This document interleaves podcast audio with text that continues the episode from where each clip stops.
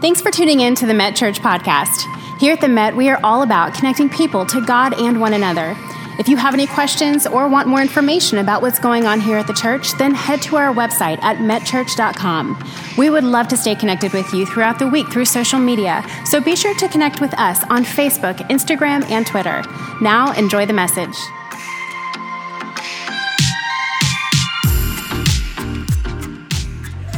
I'm very uh, proud of our women's ministry and for Laney and Jesse, and I just want to thank our staff and a host of volunteers for a tremendous night. Hours and hours of work went into that. And let's just take a moment and thank them for all the hard work that they did.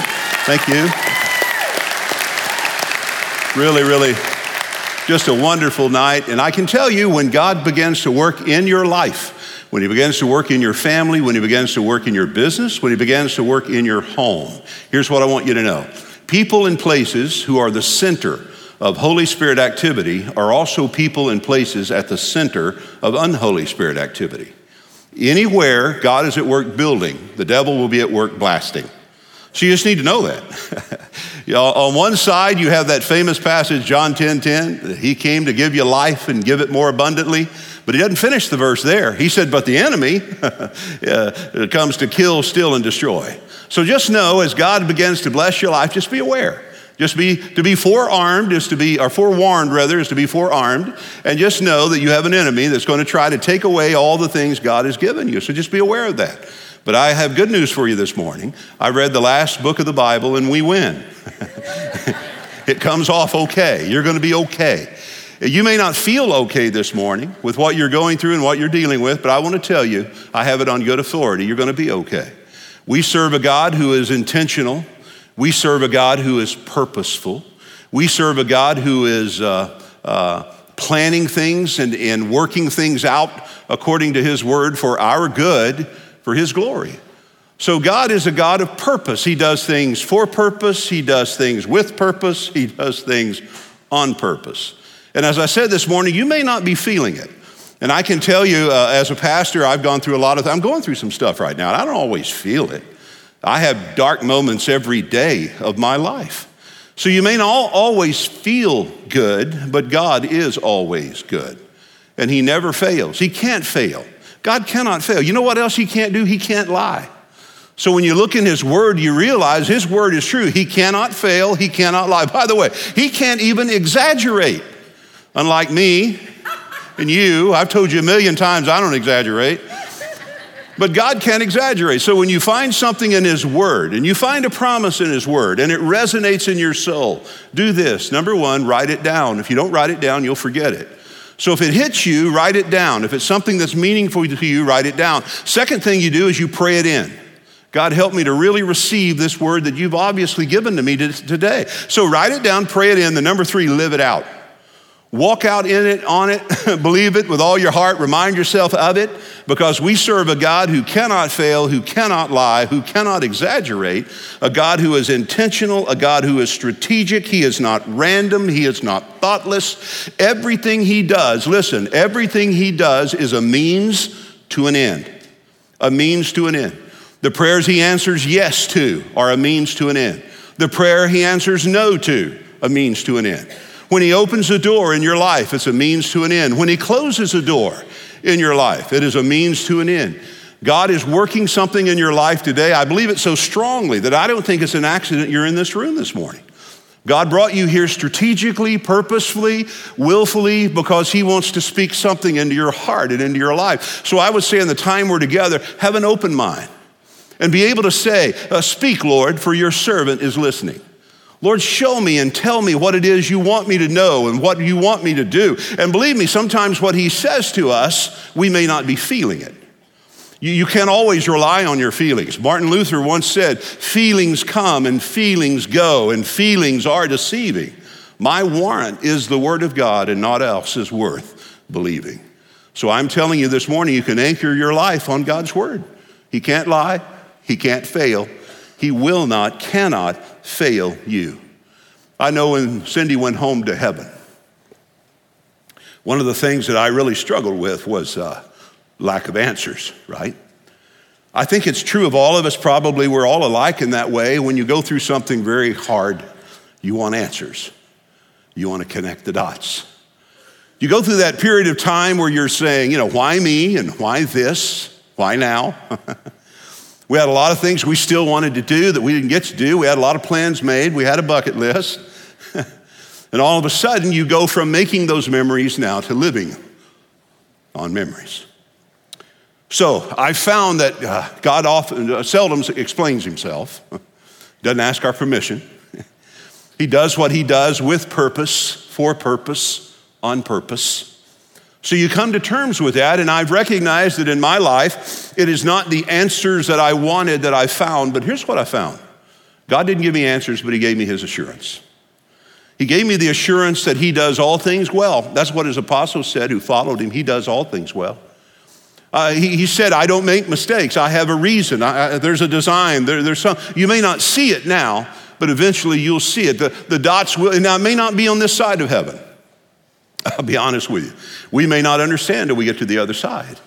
So this morning, I, I want to talk to you about something that I've come to terms with in my life that I'm determined to do, and that is in my new normal, I've determined to find, and here's the title, a new optimism. A new optimism. I, I don't want what I've gone through, and I don't want you to respond to what you're going through this morning and let it change who you are, to make you bitter or cynical or angry. And I get when people are that way.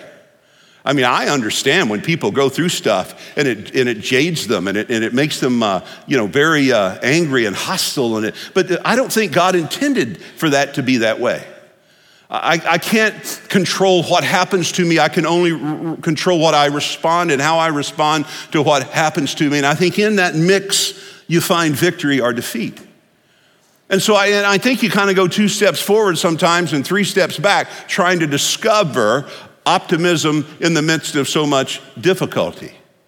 And in our scripture this morning, I want to share with you a, a character in the Bible that I think discovered that, a, a, principle, if you will, that allowed him to become very optimistic by the things that he had gone through in his life.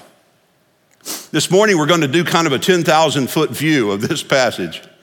In the Bible, you learn either by principle or precept.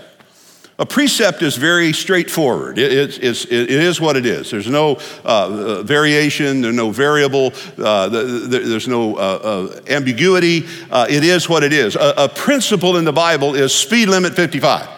You know, that's a principle. There's no doubt about it. I'm sorry, a precept, no doubt about it. Speed limit 55. A principle is general, right? A principle goes like this drive friendly, whatever that means. Drive friendly.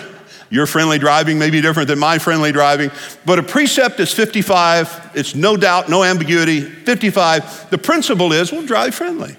Well, we're going to look at a principle from God's Word. I'm going to lift some principles, and I want you to try to apply these to your life. Now, the character we're going to look at for a few moments is Jeremiah.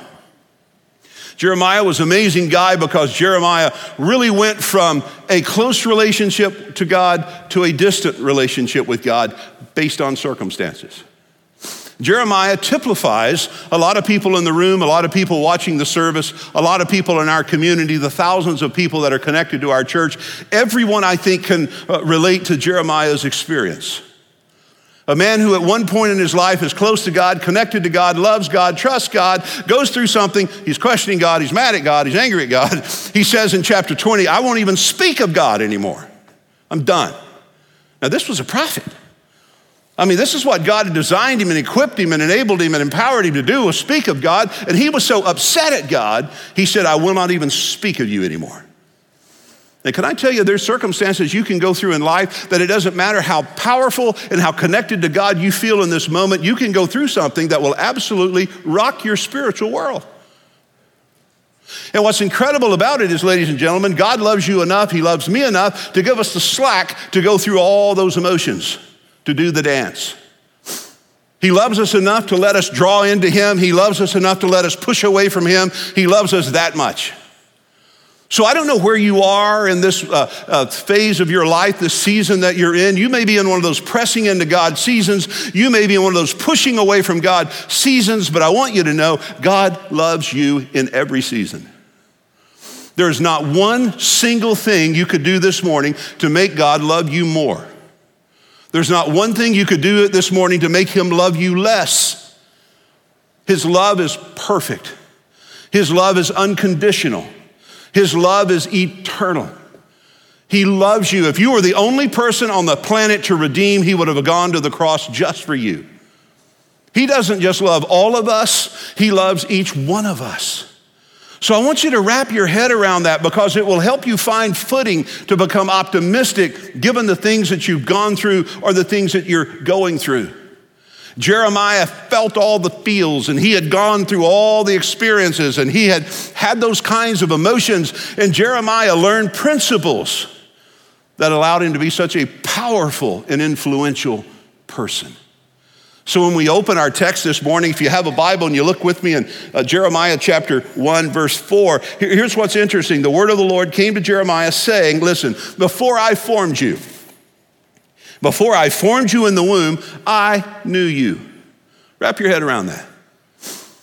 Before you became who you are, before you did what you would do, I knew you. I formed you. And by the way, He loves you. The thing about a sovereign God is He knows what I will do before I do it. He knows who I will become before I become it. and despite, despite that, He still loves us. He said to Jeremiah, I already know the mistakes you're going to make. I know the man you're going, one day you're going to become. I know there's going to go through some stuff that's going to cause you to be so mad at me that you won't even speak of me anymore. You'll saturate the church with your absence. You don't want anybody to know you're even related or connected to me. God was saying, I get that. I understand all the things you're going to go through in your life because before I formed you, I knew you. I knew the good things about you and the bad things about you. I knew the positive things about you and I knew the negative things about you. God said, I'm sovereign. I know everything about this man that I have formed. Before you were born, I sanctified you, just means I set you apart. I ordained you a prophet. I, I know what you're going to be. I've already designed you. And by the way, God has a design for your life. He already designed you to be something. Everybody in the room is a minister. Some of you are not in full time ministry, but you're in ministry nonetheless. Some of you will minister to people I'll never meet and I'll never know. I've said before, your life is the only Bible someone may ever read. The only glimpse of Jesus someone may ever see is what they see in you. So you're a minister. In fact, we refer to somebody said, What do you do? What is your vocation? It's an interesting word. It comes from the Latin voca, it means calling, right? So when somebody uses that, there's actually a, a, theological spin to it. What are you called to do? Some of you are in different fields of endeavor and you found you're in your rhythm, you're, you're, you're, you're passionate about what you, you know why? Because you're doing what God designed you to do.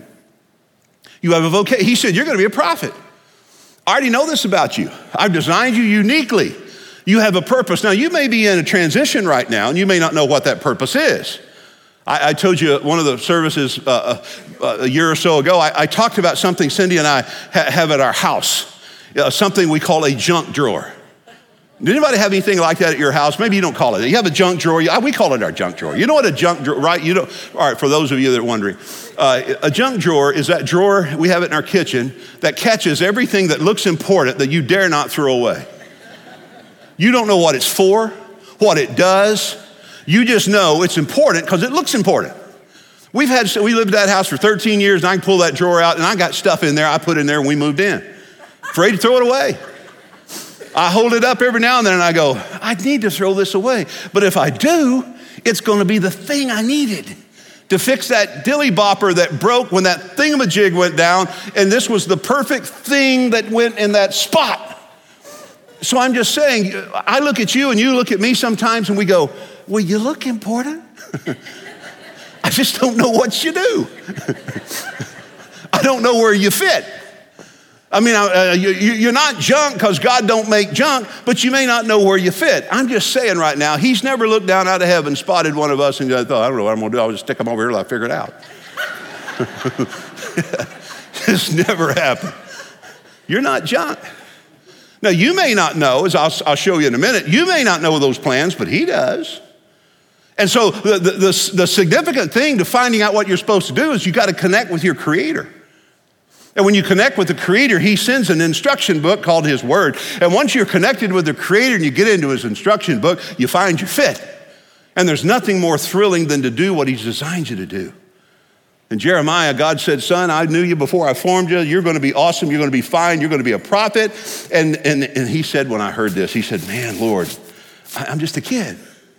I, wow, I mean, that's great. I, I, love that prophecy over my life, and that sounds exciting, but it's scary at the same time. Are you serious? I'm just, I, I, God says to him, do not say, in other words, don't talk yourself down. Don't talk yourself out of a blessing. Quit telling yourself you can't do what God's created you to do. Quit telling yourself, quit dismissing the potential that you possess. He would later say in the New Testament, let no one despise your youth. Don't let anyone talk you down because you're young, or maybe you're, you're older, but you're inexperienced in what you're trying to do. He said, Don't quit talking yourself down. If God has called you to do it, you can do it. You'll go to all whom I send you, and whatever I command you, you're going to speak. And listen, don't be afraid of their faces, for I am with you. I'll deliver you, says the Lord. And then you fast forward over into Jeremiah 29. Here's that famous verse most everybody has heard. I know the plans I have for you. I have plans that are going to prosper you, not harm you, plans that will give you a hope and a future. You can be optimistic. Let me give you the three principles from this passage and we'll go home. Number one, principle number one is understand God's purpose. God has a purpose. Remember Ecclesiastes 3? We've shared this so many times. To everything there is a season, a time, to every purpose under heaven. As long as you have purpose, God will give you time. The fact that you're here this morning tells me you have purpose. God said to him, Before I formed you, I knew you. You had a purpose. What did I tell you a moment ago? God works on purpose, with purpose, for purpose. He's doing that in your life today. There is a purpose, there is something happening in your life. It is a reason uh, J- Jeremiah was coming to terms with God's purpose for him. Jeremiah was realizing God sees something into him, uh, sees something in him that he hasn't yet seen in himself. God sees the potential he possessed before he even realized that potential. God said, This is what you're going to be, and this is what you're going to do. And he's going, Wow, I'm, I'm overwhelmed. I'm just blown away. And he goes, Don't talk yourself out of it. Don't talk yourself down. I've got a purpose for your life. I love that passage in Romans 8, 28, 29. The Bible says, All things work together for good. Didn't say all things are good. It said, All things have the power to work together for good to those who love God, those who are called to his purpose. And then he explains it in verse 29. He says, considering that, that the, those that the Lord did foreknow, now God is sovereign. Foreknowledge is something God possesses that I or you don't possess. Foreknowledge means God knows ahead of time what we will do, what we will say, where we will go, how we will act. Foreknowledge means God knows it ahead of time. Foreknowledge. And the Bible says, according to his foreknowledge, he has predestined certain things. The predestination of God is according to the foreknowledge of God.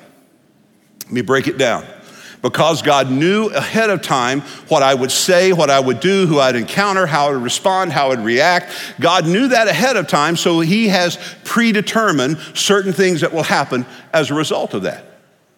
So God, His foreknowledge, knows what will happen and what I will do and the decisions I'll make in life. So because He has foreknowledge, He then has predetermined certain things that will happen in my path and the result of that is in the same verse, happens so that we are conformed in the image of his son. Now let's put that together under purpose. Long as we have purpose, we have time. What is the purpose of God? He's allowing the things that happen in my life good, bad, happy, sad, positive, negative, everything working for my good and His glory knowing how I'll respond, knowing I'll push away at times and I'll pull in at times, knowing I'll say things that are right and I'll say things that are stupid. He knows all of those things about I'm gonna, what I'm going to do and what I won't do, and He's working those things out, predetermining certain events so that at the end of the day, the result is I am conformed into the image of His Son. What does that mean? That means somebody will see Him living through me. It means the result of my life is I will be a reflection of who He is. So He's allowing these things in our life. He's using these things in our life to form us, to shape us, to allow us to be a reflection of who He is. That's His purpose, that's His plan. And to every life in this room, He's given us His time span on the earth to complete that purpose. And the moment the purpose is up, He calls us home. He calls some of our loved ones home before we're ready. Sometimes they live a long life and sometimes it's a shorter life, but their purpose on the earth is what gives them the length of time on the earth.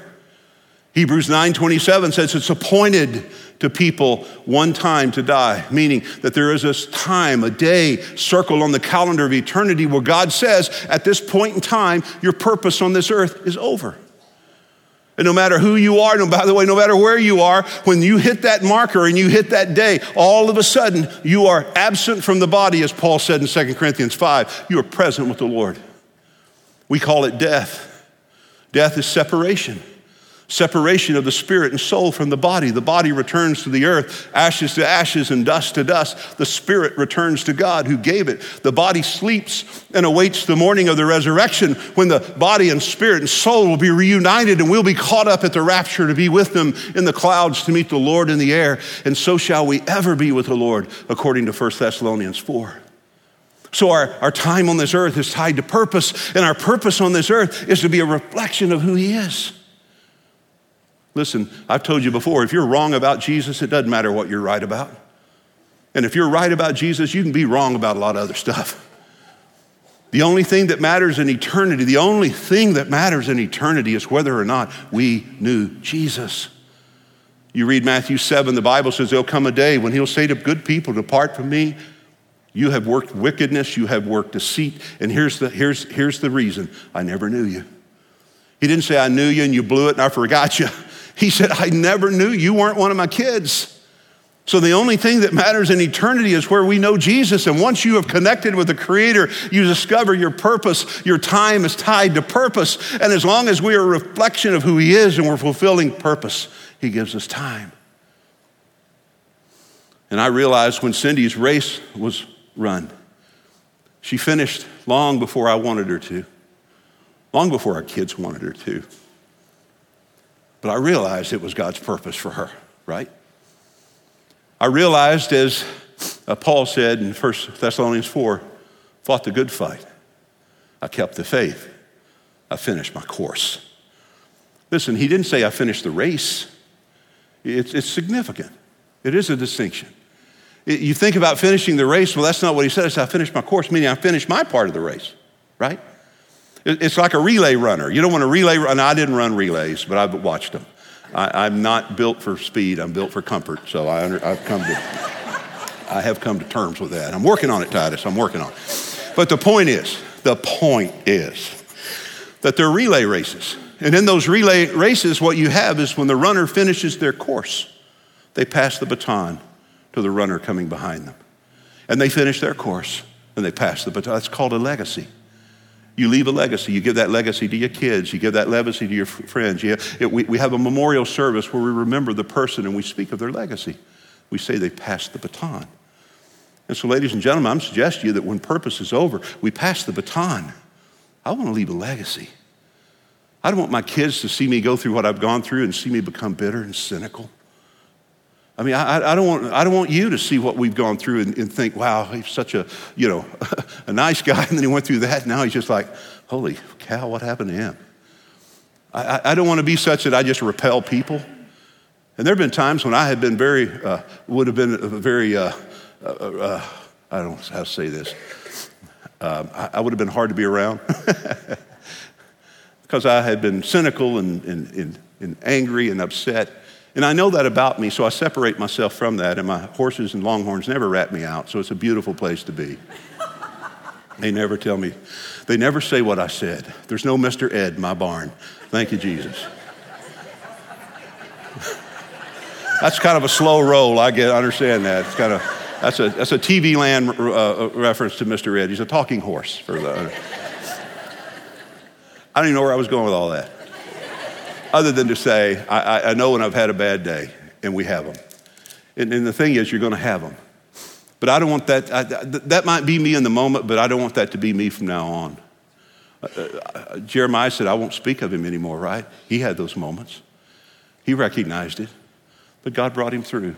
And I'm saying when you're tied to purpose, and I understand I have a purpose, when I'm tied to purpose, keeps me optimistic. Second thought, hurriedly. Not only you see something of his purpose that kept him optimistic, but number two, you see something of God's providence. God's providence. What do I mean by that? Don't, don't miss this. This is significant. In that verse I read to you, notice these things. He said, I formed you, I knew you, I sanctified you, I ordained you, I sent you, I instructed you, I will deliver you. Holy cow. God was saying, I got you. You're going to be okay. Uh, you may not feel okay, but you're going to be okay. Why? God says, because I'm going to work through all those experiences I've laid. I'm going to work through those. Uh, he is a providential God. What do I mean by that? I mean, God sees things ahead of time. Providence comes from two words, pro video, to see ahead. I don't have that benefit. You don't either. We see life a frame at a time, a day at a time, a moment at a time, an experience of a time. God sees the beginning from the end. He's the Alpha and the Omega. When the Bible says Jesus was the lamb slain before the foundation of the world, think about this. God provided the solution before the devil ever created the problem. Did you see that? When Jesus was a lamb slain before the foundation of the world, God provided the solution before the devil ever caused the problem. He's providential. When he said to those three Hebrew teenagers in Daniel 3, Don't recant your faith, I'm going to be with you. I won't leave you or forsake you. Even if you go into the fire, they did. But King Nebuchadnezzar looks into the fire and said, Didn't I throw three in there? He said, There's four. And the fourth looks like the Son of God. You remember when Noah, God had him build the ark, and you read Genesis 7, when God calls him, you remember what he said? It's the first invitation of the Bible. He says, Come, Noah, all of you in your house into the ark. Here's what he didn't say go into the ark. He said, Come into the ark, meaning he was already in there. it's going to be a wild ride, Noah. It's going to be a cool cruise. Got a lot of animals. Going to be fun. It's going to be scary, but it's going to be fun. What's my point? My point is God will not call, call on you to go anywhere that He's not already there. If it's the fire, He's there. If it's the ark, He's there. He said to the apostles, Get in the boat and go to the other side. I'm going into the mountains to pray. And they got into the storm, remember, in the middle of the sea, where what happened Jesus came walking on the water. If you're in a storm this morning, He's there. If you're in a fire this morning, He's there. If you're in a protection and a wonderful place and you're in his presence and feel like you're in the ark, you're okay. He's there. He will never call you to go anywhere that he is not there. He's providential. You remember when he provided manna for the children of Israel in the wilderness? He was providing manna while they were still asleep. They woke up every morning, realized he had just brought, brought fresh bread from heaven. they just walked out there and picked it up. He provided manna before they were ever before they ever woke up. God is a God of providence.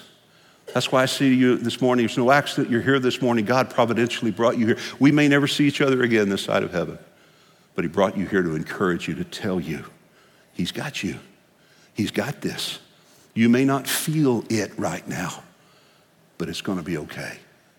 His purpose, His providence. Number three, we'll go home.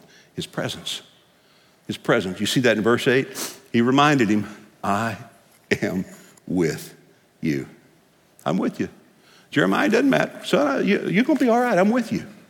I've told you before. Remember that great passage in, in Hebrews? Uh, he said, I will never leave you or forsake you. Remember, we talked about this. To leave means to remove your presence from someone, to forsake means you emotionally disconnect with that someone.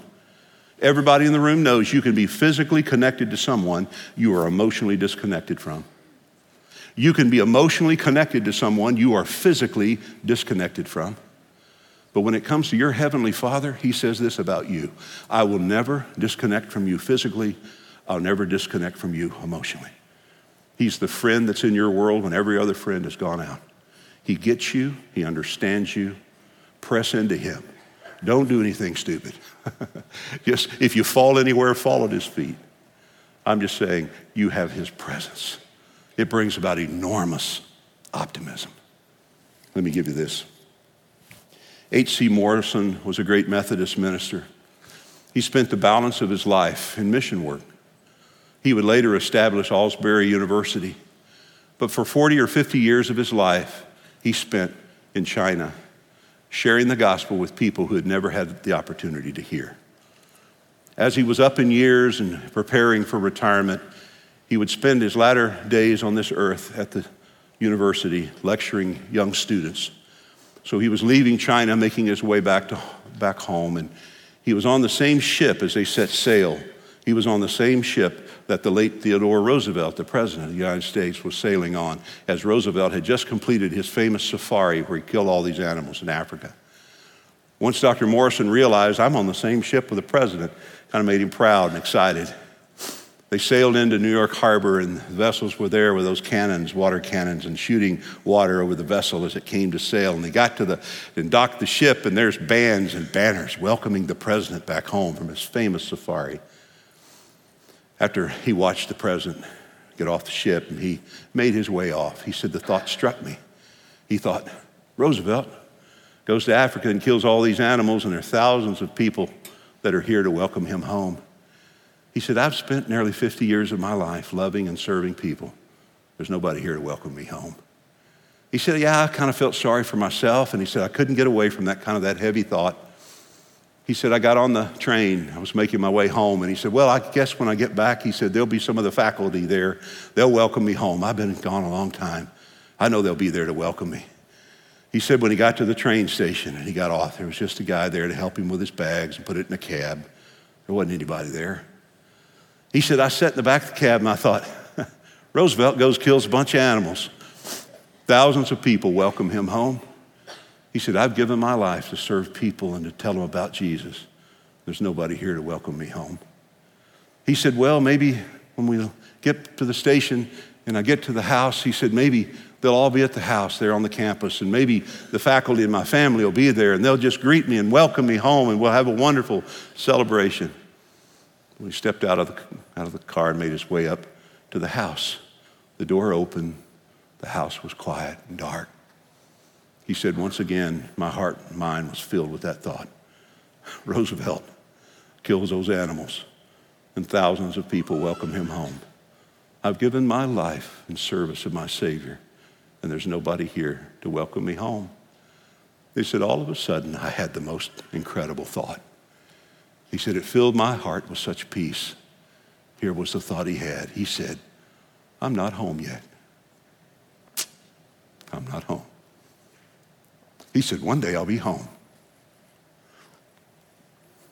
I'll see the loved ones. I'll walk down a street of gold under a cloudless sky. He said, Somebody will come up to me and they'll hug me, and with tears in their eyes, they'll say, Morrison, You're the man that told me about Jesus. I'm here today because of you. And Morrison said, I'll be home. Folks, you're not home yet. you're not home yet. So keep a looking up. Stay optimistic. God has a plan. He has a purpose. He's not finished with you yet. One day we'll be home. Let's pray. Lord, thank you for the assurance of your word. Help us to walk out of this room encouraged.